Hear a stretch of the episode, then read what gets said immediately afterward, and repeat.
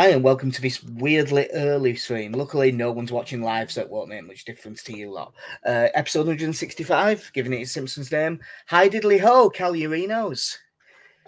um, I think I think you find that's Cagliarinos. Oh yeah, sorry, Cagliarinos for your da. um, yeah, uh, we went to friendly, but we'll talk about that at the end because it sort of has changed a few things about how I'm seeing this season. Uh, but there's actually been a bit of news, even though we've only had like sort of three days. Uh, a couple of them we've talked about, uh, but Michael Skubala is the under 21s manager. Rene Maric is the new assistant manager. Good. Yeah. I'm glad we got that sorted. Yeah, I mean, I'm very glad we've got an under 21s manager, seeing as the first game's on Friday. And it has now occurred to me that we're not going to be to watch for hour because there's a Friday night Premier League game, and they don't let them show. Oh yeah, they don't let them show them at the same time. We learnt last season. Got it, the Premier League. Yeah, should have gone down. It'd have been way easier. uh, yeah, but I'm glad that's done because that really desperately needed doing. And Maric is very highly rated, so we'll see. Um, the unconfirmed stuff, but looking pretty likely. New contracts for Crysencio Summerville, Sam Greenwood, and Joe Gelhardt. Yes, yes, and yes. Yeah, I, I am happy with that.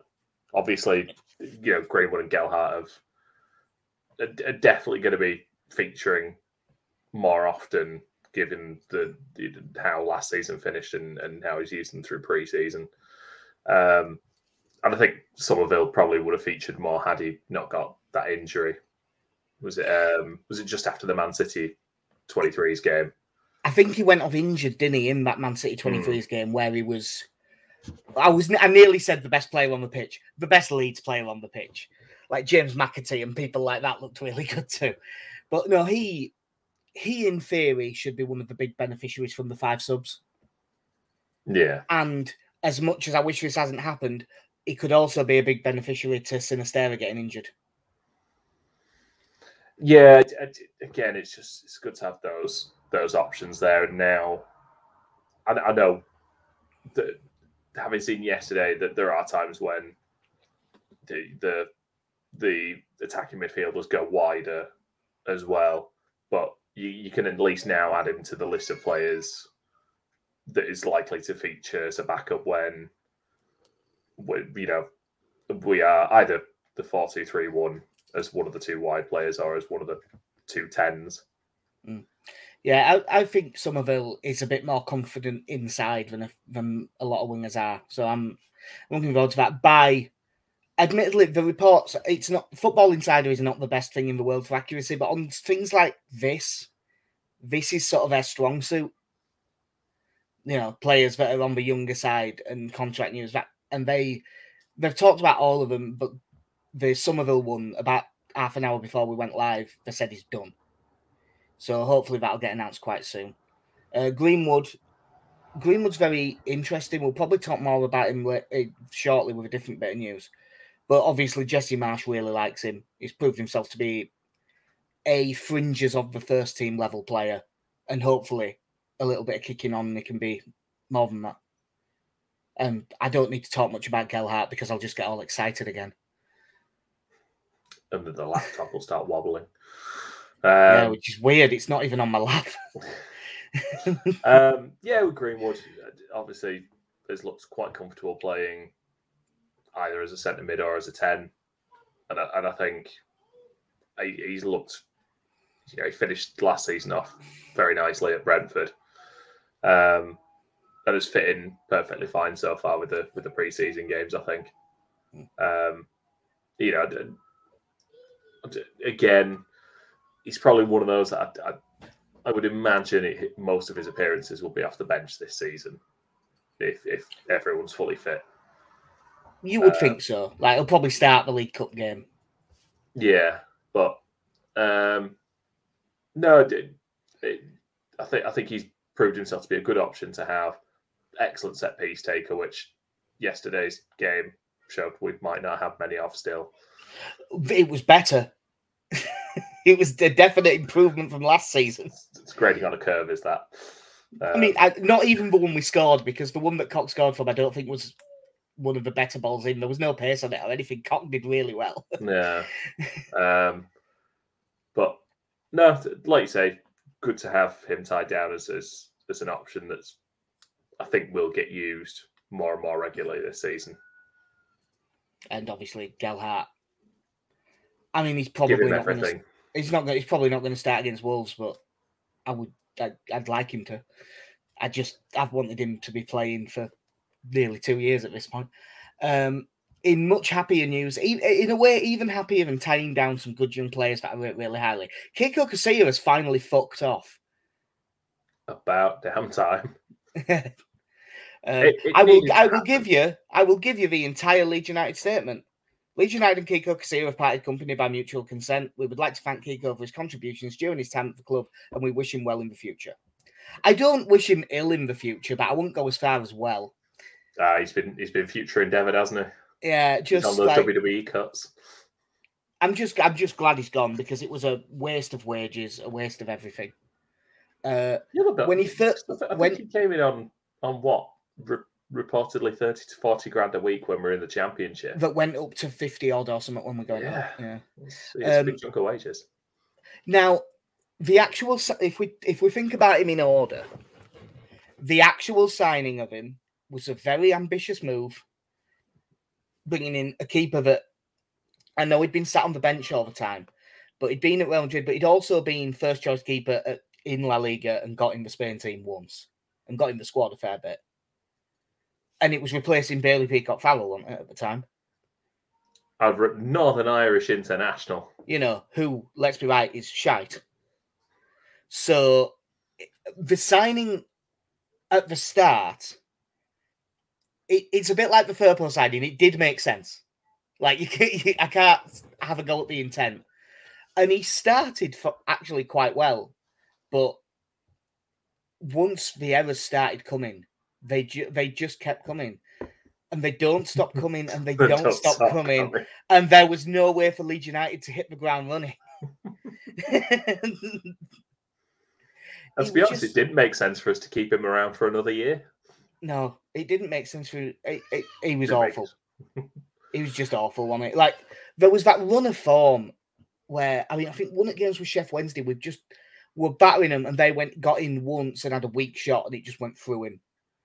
And obviously, there's the playoff semi-final incident, which isn't 100% his fault, but it's a decent amount his fault. It's at least 50%. Yeah, but there was there was just so many that he did. In, yeah. Like, can you remember that one against Ipswich on last day when it didn't matter anymore? But so you forget about it. But he like I think we put three past us and like two, two Ipswich who had been relegated at this. Yeah, point. and two of them were like completely. It was just a a bad, bad goalkeeper by the end. Yeah, it, it, I think as you kind of look at it, it it ended up being replacing one goalkeeper's issues with a different goalkeeper's issues.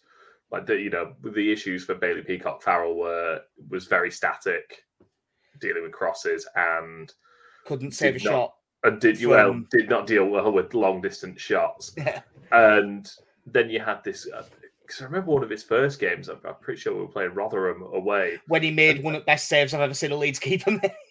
There's that. There was like a corner that seemed to go to about the edge of the box, and he sprints the length of the penalty area to punch it clear. And you're like, right, this is it's a bit far, but good. Like I'm glad he's going for it, and and it became like almost suicidal. Some of the stuff he went for. Yeah, once you've had timid goalkeepers over and over again, you see one being really decisive, and at first you think this is brilliant. But you know the thing I always say about Diego Llorente, he's so proactive that if he's having a good game, he'll have an absolutely worldy of a game. But if he's having a bad game, he looks like he's never played football before. Kiko Casilla has a bit of that because he's so proactive. And if he goes for everything and gets there, you get to end the game and think, wow, he's been brilliant. But he only has to screw up two out of 10. And mm. he's hmm. knackered. Uh, and obviously, so that that is the football side out of the way. The other side is the racism allegation from what he said to Jonathan Leko, and the reports all found, and every single bit of evidence we've ever seen showed that he, he did it. So fuck him. Yeah.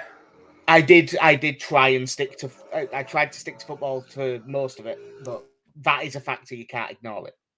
So now we can stop talking about that arsehole. He's gone. He's done. We can start talking about someone that I love very, very dearly. It really sounds like Mateusz Klich might be off. That yeah, that would be. It would be sad because mm. he's such a, a lovable character, completely different from your typical footballer. Mm. Like on top of on top of the goals he scored, which th- those those two years in the championship, he he scored some absolutely fantastic goals and was just. I, th- I think that the redemption story from him made him even more likable as well. From you know being blamed for a defeat at Cardiff and exiled to Holland, mm. to then Marcelo Bielsa going, oh yeah, he's clearly good enough for this level and scoring against Stoke on the opening day.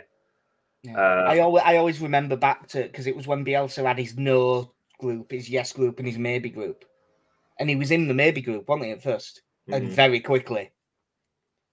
Probably yeah. wouldn't have started that Stoke game if Adam Forshaw wouldn't have got injured. Mm.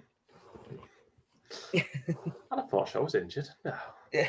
Um, but no, like, eh, and just the the, the shithousery he brought with him from pretending to to put on the binoculars to the water bottle, mm. pouring a water bottle down someone's back. Um, Break dancing on the pitch. Yeah, the, the, the the picture of him with the cigar, fantastic, like fantastic. the, the, him it, doing, he was one of the ones doing Twitch streams in retro lead shirts and stuff like that. Just, I mean, I still find it odd that there's footballers who've done Twitch streams yeah. But they're meant to all just be playing golf like proper footballers. Although I think yeah. Mateusz Klich did play golf and it went really badly. I believe it was on Twitter at some point. Um, but I mean, I still think Klich has a lot to offer. I really, I don't want him to go. Um, like I, I think in the way that we play, he's probably more centre mid than attacking mid, and I think that's his problem. Because the, there's a lot of games where you watch Rodrigo and he isn't at his best and you think, God, I'd rather have Klich in that role. But with 10 minutes left in a game, who's more likely to just do something that gets you a goal? It's probably Rodrigo. I think Klich is is just dropped into a bit of an unfortunate play. And I think he'd be more than willing to stay for the season if it wasn't a World Cup year. Yeah. Uh, he'd probably go, well, I'll do one more and then I'll go and that'll be fine. But when you look at it now, like what have we got for options around him?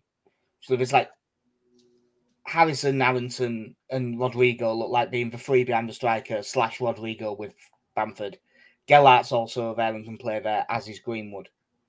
Hmm. In middle of midfield, you've got Adams and Roca and Forshaw, and JB looks good. Yeah. Uh, they all he we've already said Marsch yeah. likes Greenwood. Archie Gray's Green, in there as well. Yeah. Marsch likes Greenwood in that deep role. Signing Sonny Perkins means that we've got another attacking mid slash forward, which probably makes Greenwood more likely to play deeper. Archie Gray is a first team player. And even with five subs, even though I, I, I of course still think he makes your bench of nine and he gets on a few times. I, I can understand it's no slight on Mateusz Klich. If he's if he's said I've got a chance to play in World Cup this year. I can't just play 10 minutes every now and then. I need to play football. I don't want him to go, but he has earned, he's done enough at Leeds to earn the ability to, cho- to choose in this situation. If he thinks it's the right thing to do and he gets a good offer, that's fine. Because it's not going to be loads of money. We're not going to be haggling over much. No. Not I, at his mean, age and contract situation and stuff. No, I mean he's he's 32 now, so you're looking at this World Cup potentially being his last international tournament as well. Yeah. Um, you know, we're we're into last decent contract territory as well. So if, if there's a chance for him to get a move to play first team football somewhere, um, that'd be great. I'd, I'd, I'd love it if somehow we can get him and Alioski together. Yeah, just, just rock up. Just one I'm last just, run. I'm just having a look to check. Apparently, he's, he's he has got two years left on his deal. Uh, Uh, but the um, yeah, if, if it happens, it happens. But I, I would, I still think that he's a good player to have around, and if if I get my way, I would prefer him to stay. yeah, it's we've, we've spoken about it before, and I think it was predominantly at the end of the first season in the Premier League where you know there, there did have to be this reality of we do need to start replacing some of these players now. And unfortunately, it wasn't sustainable having no Ayling, Dallas, Klich, um, you know, even at the end of the first season, um, when you still had Hernandez and Berardi in the squad as well, and you just, Mm. as sad as it was, we kind of had to lose the sentimentality. And I think it hurts because up until, um, up until Bielsa and kind of having a squad, a squad that stuck together for a number of years, there, there've been so many players come in sort of between Simon Grayson's era and Bielsa that just came and went, and at best you felt nothing towards them. At worst, you were like, "Why were you here? As long as you were Michael fucking Brown." Um, Yeah. You know, so it was quite nice that we had these players that had, that had one actually achieved something, and two were, were likable people. Yeah, that that is one. That's one thing that Mateusz Klich has in spades. He's very likable. it, it he's just he's just something different as a as as a footballer and we, and it fits Leeds like Mm.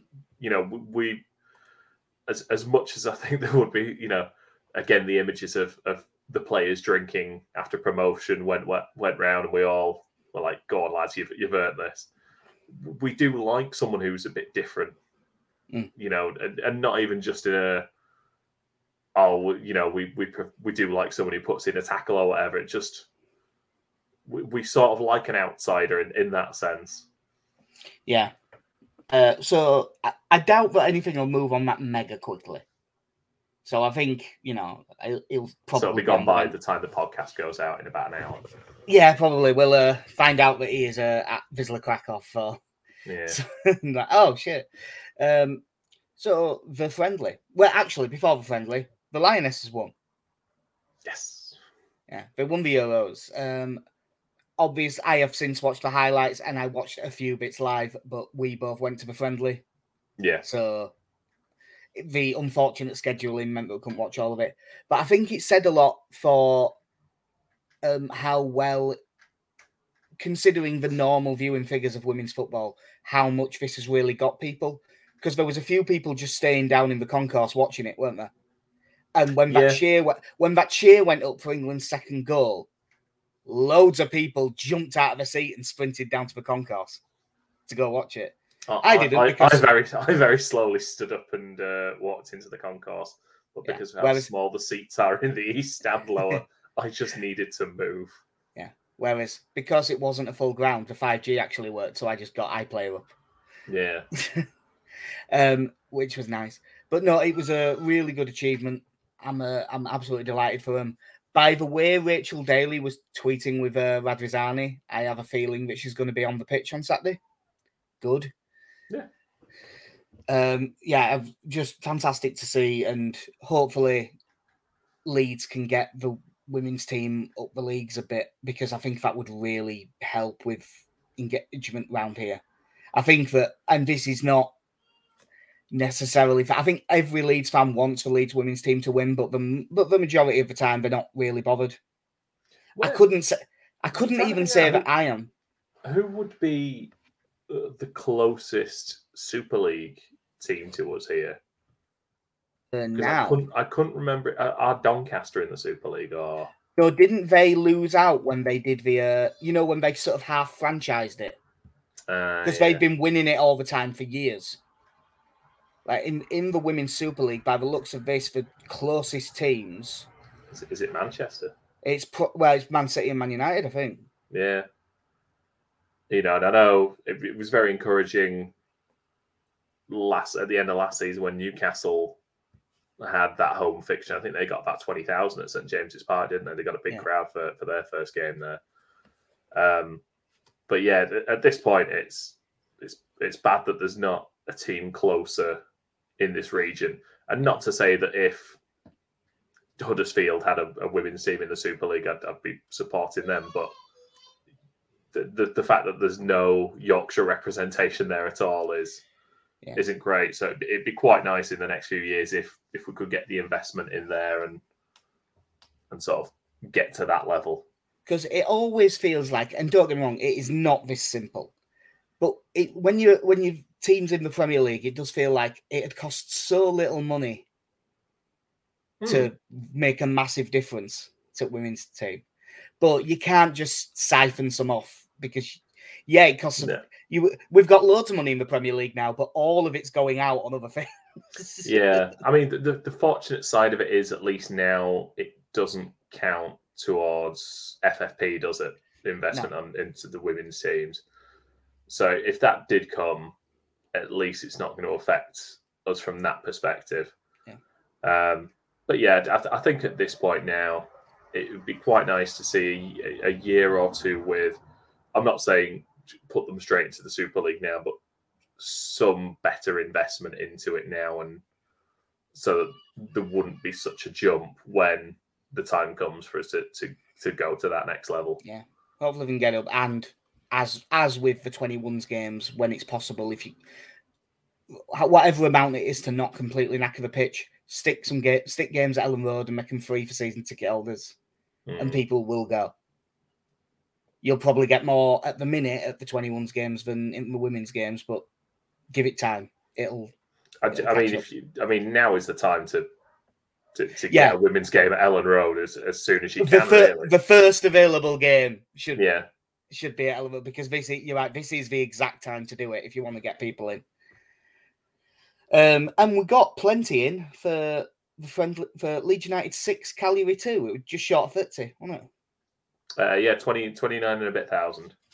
So Yeah, very nice um, turnout because they just they they ended up opening the sections of the of the stand up, didn't they? Yeah. Uh, we won't do this the normal way of just going through the game in order because with it being a friendly, it's better to look at because I'm fairly sure the eleven we saw is the eleven we're going to see against Wolves. Yeah, You know, you might maybe one change if someone gets a knock, but we'll go through it basically player by player. So, quick recap: first half, Leeds were pretty good. Uh, defensively was fairly solid. Cagliari did get in behind a couple of times, but nothing. They had one decent chance. well, I can't But Leeds believe played- I can't believe they let him in behind. Yeah, I don't know who he was, but someone behind us got very annoyed that he got in behind. yeah, and then it turned out that he's absolutely rapid. um, yeah, so played some pretty good stuff. Uh, had some decent chances. Really good goal from Rodrigo. Uh, but the second half was when it really opened up. They made a few changes. We obviously didn't, but we started playing some much better football in the second half. We really some of the movement was pretty good. Uh, Rodrigo has been given a generous second goal, but it was an own goal. Like Yeah. I've seen the replay back, it think it looked like it was off the keeper, but it definitely wasn't. go- It was a pullback basically. I never Um, looked to see if he actually went off with the match ball. no, I don't know if he'll have bothered. Uh, third goal, probably the pick. We, uh, I think it was the pick of them. Well, the fourth one was pretty good as well. Um, but Cagliari come forward, ball comes to Aaronson, edge at box. He breaks away from midfield, plays a really good ball outside of his foot. Uh, Bamford goes through, calm finish, really well taken. Um, then Leeds had a ten. uh, It was, I think, It might have been Christensen- five. It was very Chris- quick. Christensen had his head injury, which looked nasty, but it appeared they were both fine, even though they took theirs off. It just looked it looked superficial rather than actually dangerous. And then Robin Koch hurt his knee a bit. And in that sort of a little bit of messing about, they just seemed to lose concentration. And then they just the is it Luvumbo, wasn't it, the number nine? Yeah. just started being a massive threat. and they were just knocking balls, particularly over Struijk to the in behind our left back. Um, but they just kept getting in behind. First one, I'm less annoyed about the first one because although Juventus did get sucked out a bit too much, it was a really good step over and then run. It was quite a good uh, sort of. It was, it was a good bit of movement between two strikers. And looking back, it might have been a yard offside anyway. Christensen, though, was like three yards behind the rest of the defensive line, which was a bit of a shame. And good finish. Second one, Robin Koch goes in to make a tackle, misses it, gets a second chance, misses that one as well. Luvumbo's breaking through, breaking through, and you're going, right, you enter, go across, go across, go across, go across, and he doesn't go across and he scores. Top corner. It was a very good finish, to be fair, but it's bad defending. Uh, but then, and then uh, it should have been 3 3. Again, this time Luvumbo was in middle and he was about four yard offside, not ball over top. But the guy on the right was four yards onside. No one went with him, ran in, cross, missed the sitter. And you thought, geez, it was like such a, you know, that 10 minutes against Villa last season away, where we mm. went from 1 0 up to 3 1 down in no time. We basically did that. We just stopped playing completely. Um, Leeds fourth goal, really good bit of play. Uh, Roca played a really nice ball out to um, to Struijk. Struijk brought it out his feet and played like a nice pass inside to Harrison. He beat his man, pull back, Bamford tapping on the line. Uh, very similar goal for the fifth. This time, Rodrigo from an Aaronson pull back after they'd given the ball away. And then Robin Koch made it six with a header from an Aaronson free kick. Uh, that's like flying through the game because there's no point going into all the detail.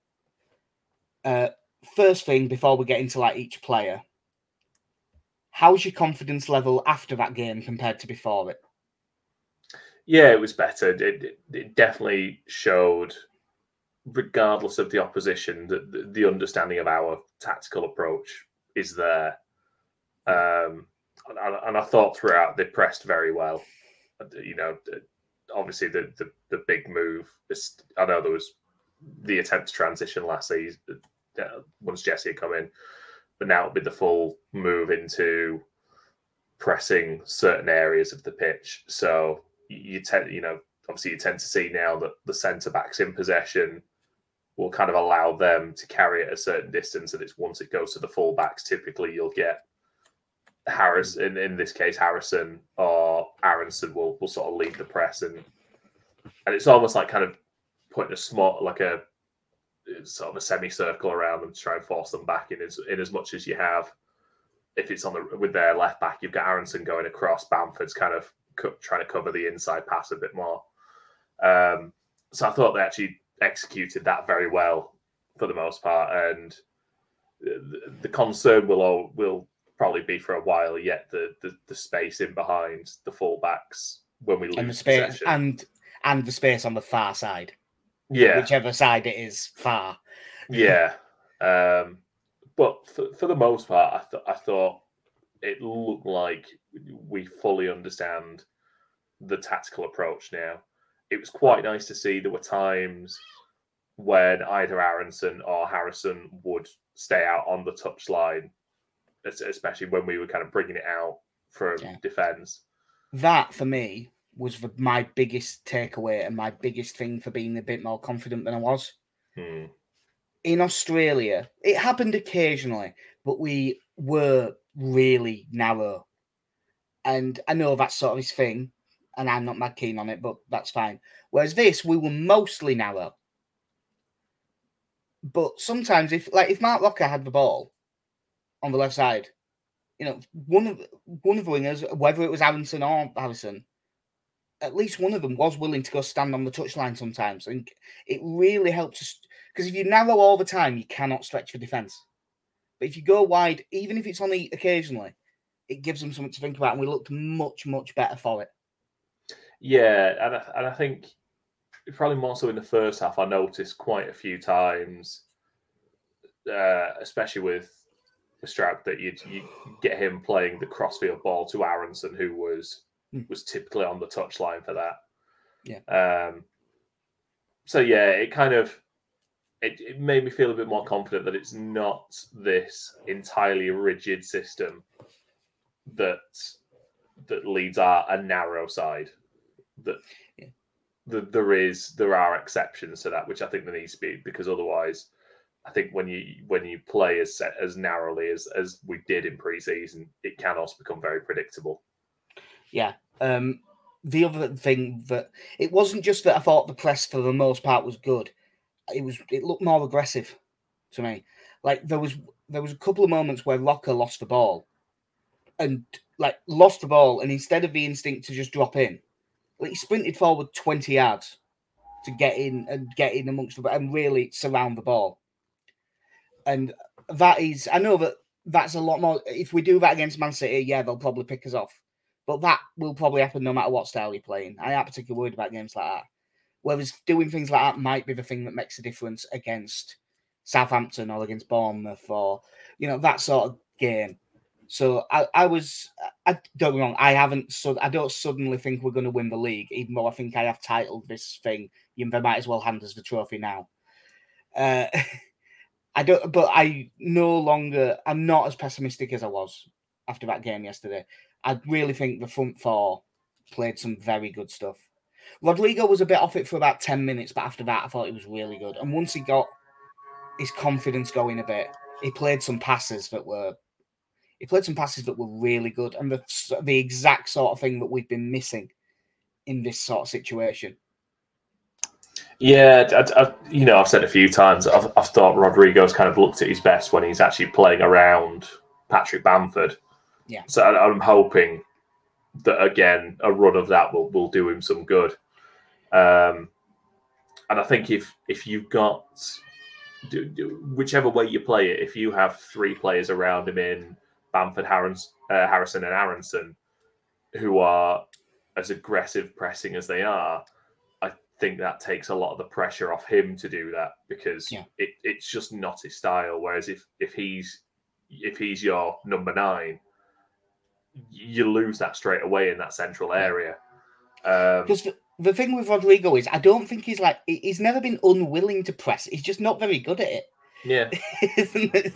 It, it's just it's just not what he. It's just not in his strengths. Hmm. but if you've got and, and if you include the two central midfielders in that in in Adams and Roca, if you've got those five people around him that are, are pressing well, hmm. it it takes that pressure off him then.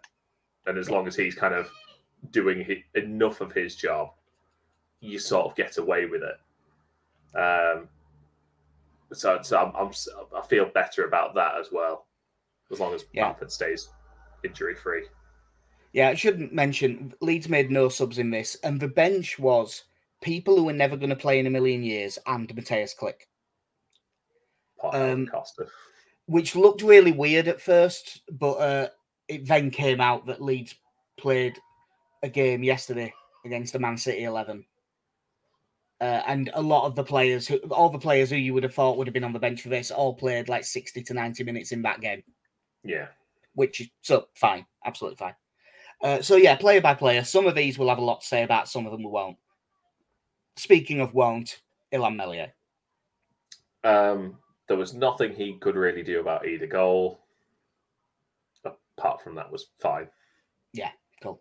Uh, first interesting one, uh, Rasmus Kristensen. Love that man. Yeah, he, they, he is cult hero written all over him.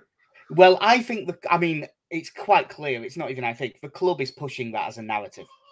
Hmm. Like they are Look, going. It's your hey, new Pontus Jansson. hey, Kristensen, Jansson, they both say son. uh, but no, he looks really good. Um, the thing that there's a couple of things that well, I mean, he made a couple of very good tackles, which always helps. Defensively, he looked strong enough he left to uh, left space in behind him, but you're gonna as a fullback in this system. There's not really anywhere around that. I thought he linked up really well with Aaronson. You can tell that they know each other. Yeah.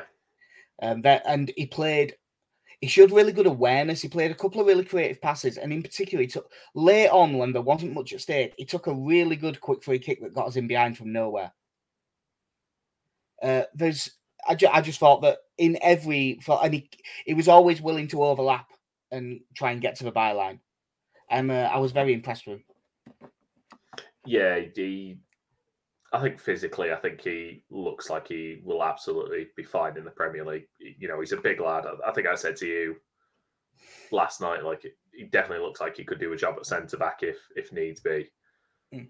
Um, but no, in terms of you know, he's he's definitely got the legs for for what is needed from a fullback in this system like you say, it's, it's great that you've already got that uh, built-in partnership with with him and Aaronson. Um, so yeah, I'm, I'm, very impressed with him. And I would say, even though it appears he's fine, I still have to say that I don't understand why we didn't just take him off when he got that head injury, even if it was completely superficial and we stitched him up. Just bring Klich on and stick Tyler Adams at right back for a bit, like it's a friendly. Yeah, just, just let it go. It's yeah. fine. If it comes out today that he he actually suffered a concussion, Yeah. I'll, I'll be very annoyed that we put him back on. Yeah. Um, Robin Koch. Um, outside of the, th- that ten minute period where they had the chances, Mm. I, I think he was completely fine. Steady away. I think I think there was one or two misplaced passes into sort of central areas, but nothing diabolical. Yeah, so with the amount we play through the middle, you're gonna get some of them. Yeah, Uh, and they're gonna look. The thing is, if you go through the middle and mess it up, it looks so much worse than giving it away, try to go wide. yeah, Um, yeah, the the ten minutes was bad. It was a good header for his goal from the uh, from the Anderson set piece. Uh, I I like Robin Koch. I prefer him to Llorente. If one of them was going to play right centre back, that's the one I'd want. I next to Llorente, I have brackets the negative question mark because I don't think he was particularly good on either goal, and I thought he was actively terrible on the second one. But the one thing that he has been doing that I think the defensive mistakes nearly made me forgot about, but I, it needs to be fair. He does pick passes through the lines from centre back that gets up the pitch better than any of the other options we have back there. that's the that's the Spanish flair in him. Yeah. Um, But he played a like- couple of he played a couple of really nice ones, like as Rodrigo dropped off the front, aiming for him or playing straight for Bamford. That were really good passes, and that will help if he can be consistent with it. Yeah, it it definitely helped last night that out of possession, Cagliari showed little interest in pressing anyone up until the halfway line. Yeah. Um, so he definitely had, it, he definitely got given a bit more time than I think he will in the Premier League. But Mm. um, it's you know we, we've always said about Llorente, he always looks very comfortable on the ball. It's just sometimes he looks too comfortable on the ball. Yeah. Because he, he, he can look comfortable until the moment he steps on the ball. Yeah, like or the moment he's thrown in a wild turn for absolutely no reason. Yeah. Or the moment that he, for some reason, every time we conceded a goal, ends up on the floor, even if there's no reason for it.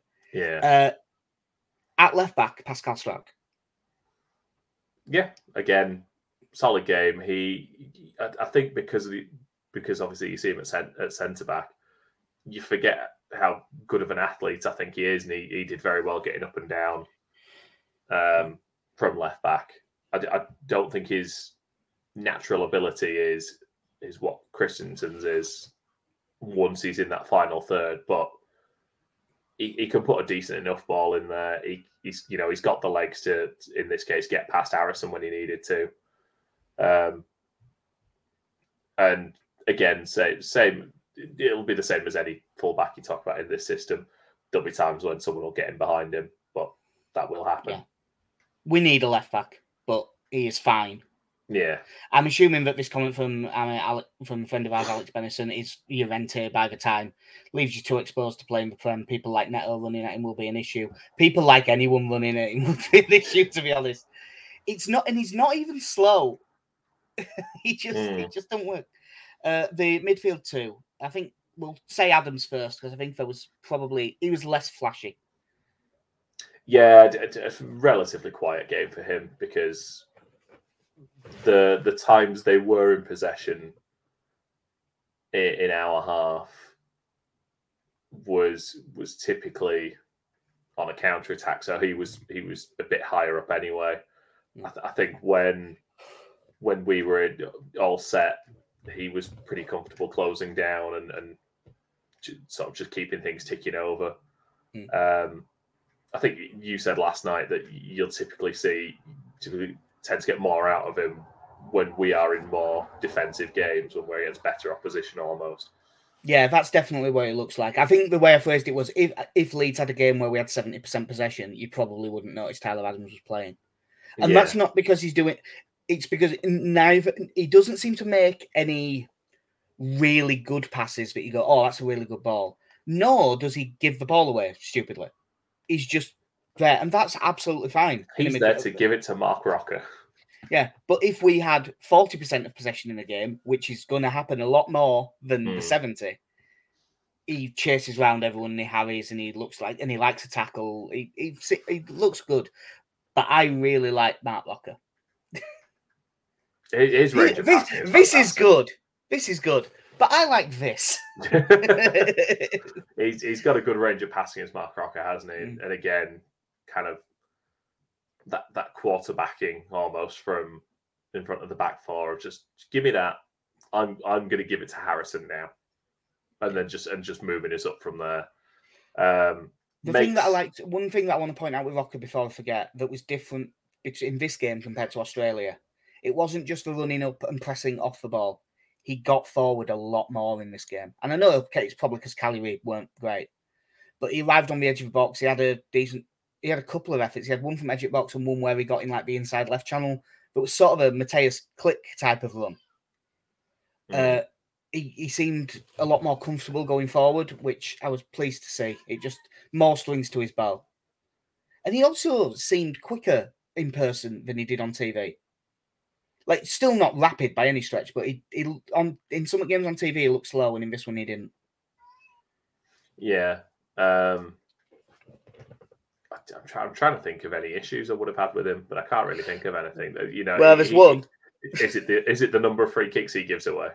Yeah, um, you know, like I've already said that I think the way that we're going to do the points for pre- we'll still predict the score, but the actual points thing is going to be pick a bet Mm, and the price, and we'll see what we end up with at the end of the season. Marc Roca to get booked. depending on the price, Marc Roca to be booked on the opening day is is a very strong front runner to be mine. God, he loves pulling a man back, doesn't he? You know, in the same way that I was fuming when I found out that Charlie Cresswell was 18 to 1 to score any time for Millwall. Because I was like, well, he's not. I mean, he's going to get on the end of corners. It's like having Jake Cooper at that price for him as well. He gets on the end of everything. Uh, this would, if, if it turns out that he's like, I mean, to be honest, if he's anything over even money to be booked, I think it's probably a bet. Yeah, the, the- amount of times he just stops play by grabbing a shirt. Yeah. And Well, in friendlies, he's been able to do it like three times a game and get booked. Yeah, But the way he does it in the Premier League, unless it's in literally the first minute, he's going to get booked for the first one. yeah. And that could be a problem. He honestly, he might be worse for bookings per minute than Furpo. There's a chance. Um, on the left, I normally do the right first, but I think he's more interesting, so I'll leave him for the second of these two. On the left, Jack Harrison. No, First of all, number 11. number eleven, Jack Harrison. He's, he's taking on the mantle of Tyler Roberts. Um, what a way to phrase it. could have picked any of the great players from my time supporting Leeds. No. Um, it's a, it's a good act to follow, I suppose. Um, no, again, it, it, it, it- the reason I think it would have been so surprising if, if we'd have ended up selling Harrison outside of getting a ridiculous bid for him was because he he already has a good understanding of, of pressing. And even though he is now required to play a bit more centrally he can do that. And I, and I think he fits into this system very comfortably. Um, I, th- I think if anything playing more centrally might give him more a chance to get more goals uh, you know when we're when we're going forward which you know it, what's he got 16 goals in these two seasons so far Yeah, something like that I think it, I think he got eight in both because I think the first season was eight goals, eight assists. So I remember that Hmm. being a thing, and I think he got eight again last season. But they So- weren't they like all second half of the year? yes Yeah. In mind three of them came in against west ham Yeah. um but yeah there's nothing that we don't already know about jack harrison from this game he presses well he's got lots of energy um you know i don't I, I say he's got a chance to score goals. I can't actually think of too many chances he had in this game, but No, it, I, it spo- I was more. suppose in this we did have we did basically play with the, it was the close to the four triple two. I thought. Yeah, obviously Rodrigo did drop off the front a lot, so it didn't make much difference between the two systems. But Rodrigo was slightly further forward than the most central 10 has been in the previous couple of games. Yeah. Uh, yeah, I thought Harrison was really good. I uh, when we first started playing this system, I didn't think it'd suit him at all, but yeah, it's proved me wrong on it. I think he's quite comfortable playing inside. I still think long term, if Sinisterra ends up good, he might end up on the right with Sinisterra on the left, but we'll have to see how good he becomes. Um, there is another story going around that Newcastle have made another bid for him that's meant to be about 40 million euros. And in euros, apparently Leeds want 47, 48. I just don't think it's going to happen because if Newcastle want a player to play that position, you know, I mean, play, off, play, play off the left in attack or maybe play left wing back sometimes. Hmm. Maxwell Cornet's release clause is like 18 million. Well, they and Just they sign him. They're also in for Maddison at the moment, aren't they? In for James Yeah. Maddison. Uh, and again, I think they've had an initial bid turned down by Well, Leicester. you're not getting you're not getting him cheap off Leicester. They're, they're liable to ask you for 100 million. I think they went in. I think their opening offer was forty, and I think it was rejected out of hand. Yeah. Uh, Well, there, there's no point so. even vaguely negotiating that first offer. And rightly so, they paid 20 odd for him from Norwich, and he's a much better player than that now. Yeah. like, so, um, th- I mean, that is also the downside for for Newcastle is that everyone knows how much money they have.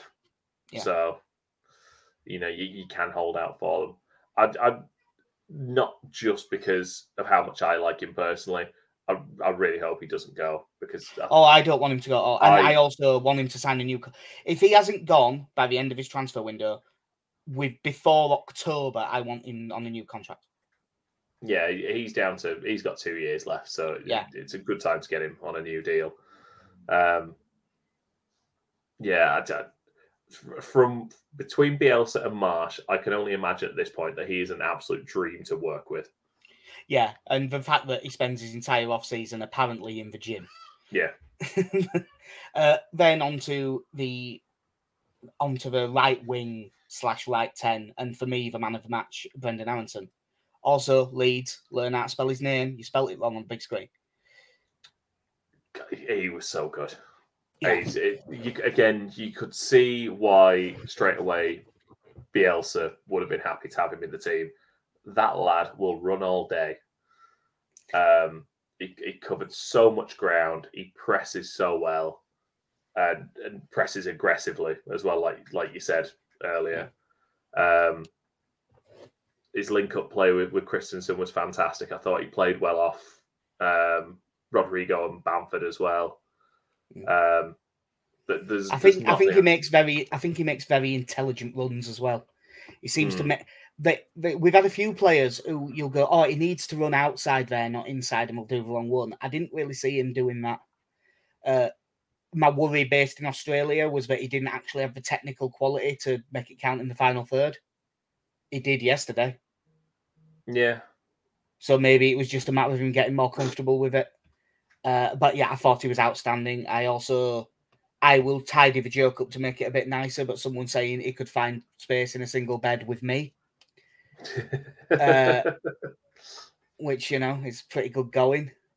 I, I just thought Aaronson was outstanding. I think it said a lot about Aaronson that everyone was talking about how good he was, and like your mum, who you know she doesn't go every game. She came to the friendly with us, and that was the player that she was looking at. Like, yeah, him, him, and Kristensen. So you're like, yeah, them. the They best look mate, really, yeah, and two in Orange Cassidy. Yeah. Hell of a reference, Casey. Yeah, uh, yeah, I thought Kentucky gentleman.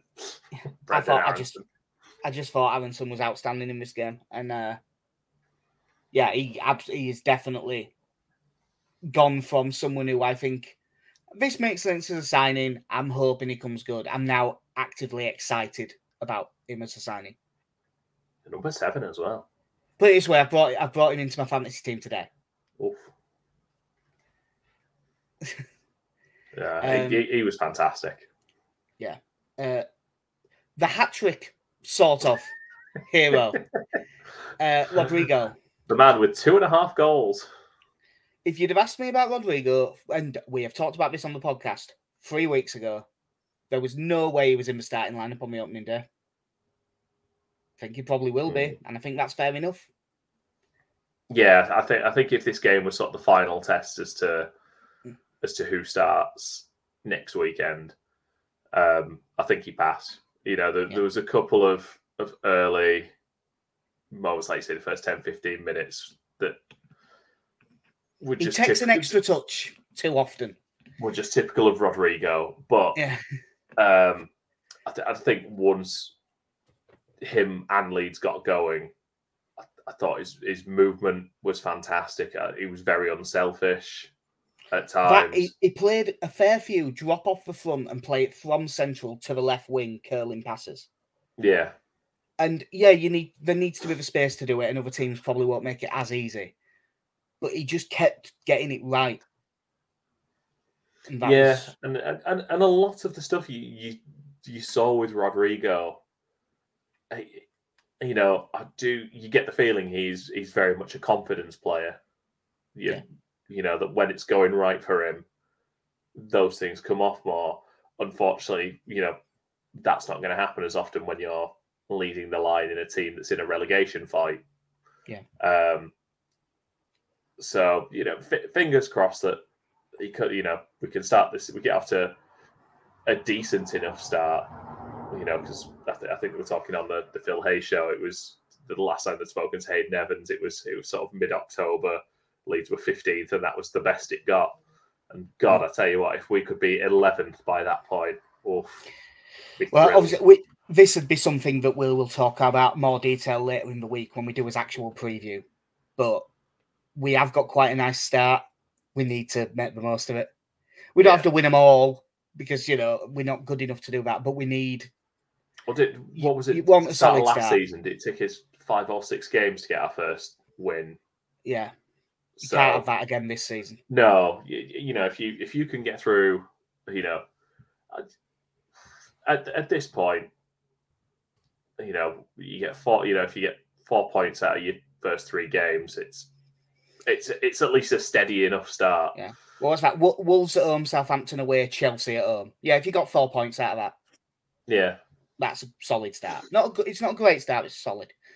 Um, yeah, Rodrigo has done it. Obviously, there's still a bit of me would just say play Gelhardt instead because I just rate him that much. But he's played well enough; it's absolutely fine.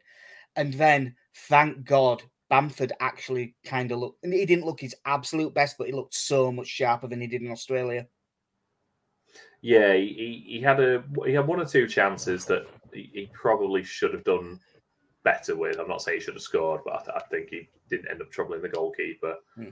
But um, I thought again, you, you spoke about the intelligence for Aaronson. I thought I thought Bamford was making some very good runs and providing options for for players like Roca and Aaronson to to pick him out. Um, again, presses well, but we already knew he had that ability. Um, and it was just nice to see him get you know getting on the score sheet as well Yeah, getting into good position. Just and looked. getting through 90 minutes, which Yeah. I, I wasn't entirely sure. I, I know even looking at that subs bench, I still wasn't entirely sure that he was going to play the full thing.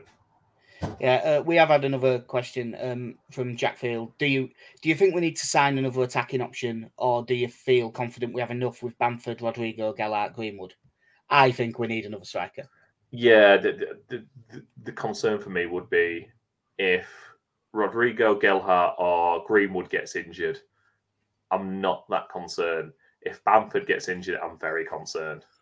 which is why it's taken all summer for it to happen.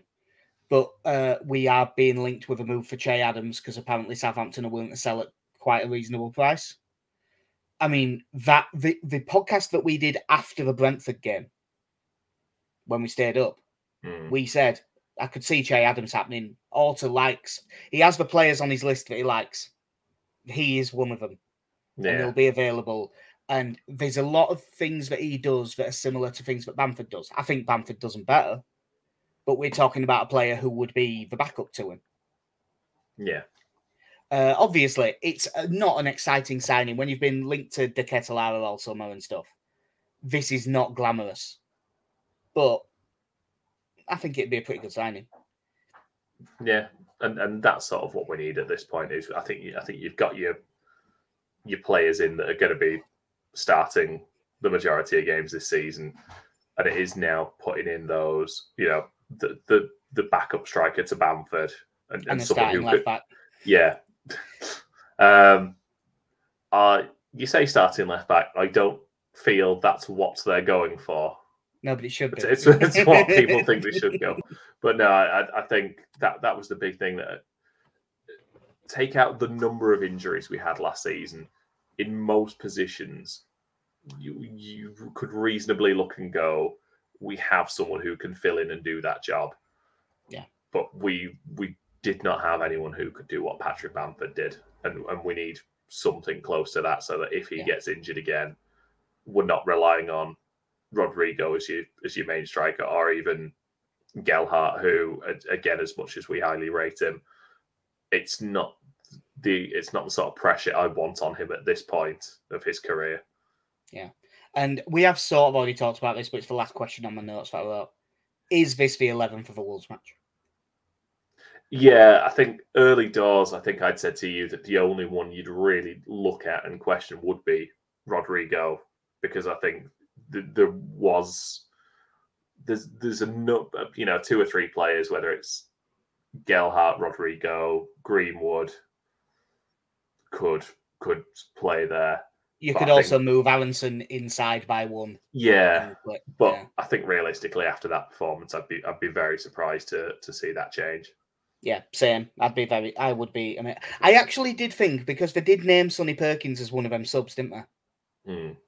I thought they might give him ten, just at the end, because I mean, I'm assuming he's going to play in the under twenty ones on Friday, and work towards getting in the first team. But we'll uh, we'll see with that. So yeah, that'll do us. I don't know what day we'll do the preview. I would. I mean, it's, it'll be Wednesday night or Thursday night, and you play football Wednesday, so probably Thursday. Yeah. Uh, yeah, because the first Premier League game's Friday, so we want it done before that. So yeah, we'll probably be back on Friday in the evening because I think I'm out through the day Thursday. Um, but yeah, that will do us for episode 165 at Mighty White's podcast. I've been Jack. See you I'm Casey. Have a good one. in a bit, and we're going to win the fucking league.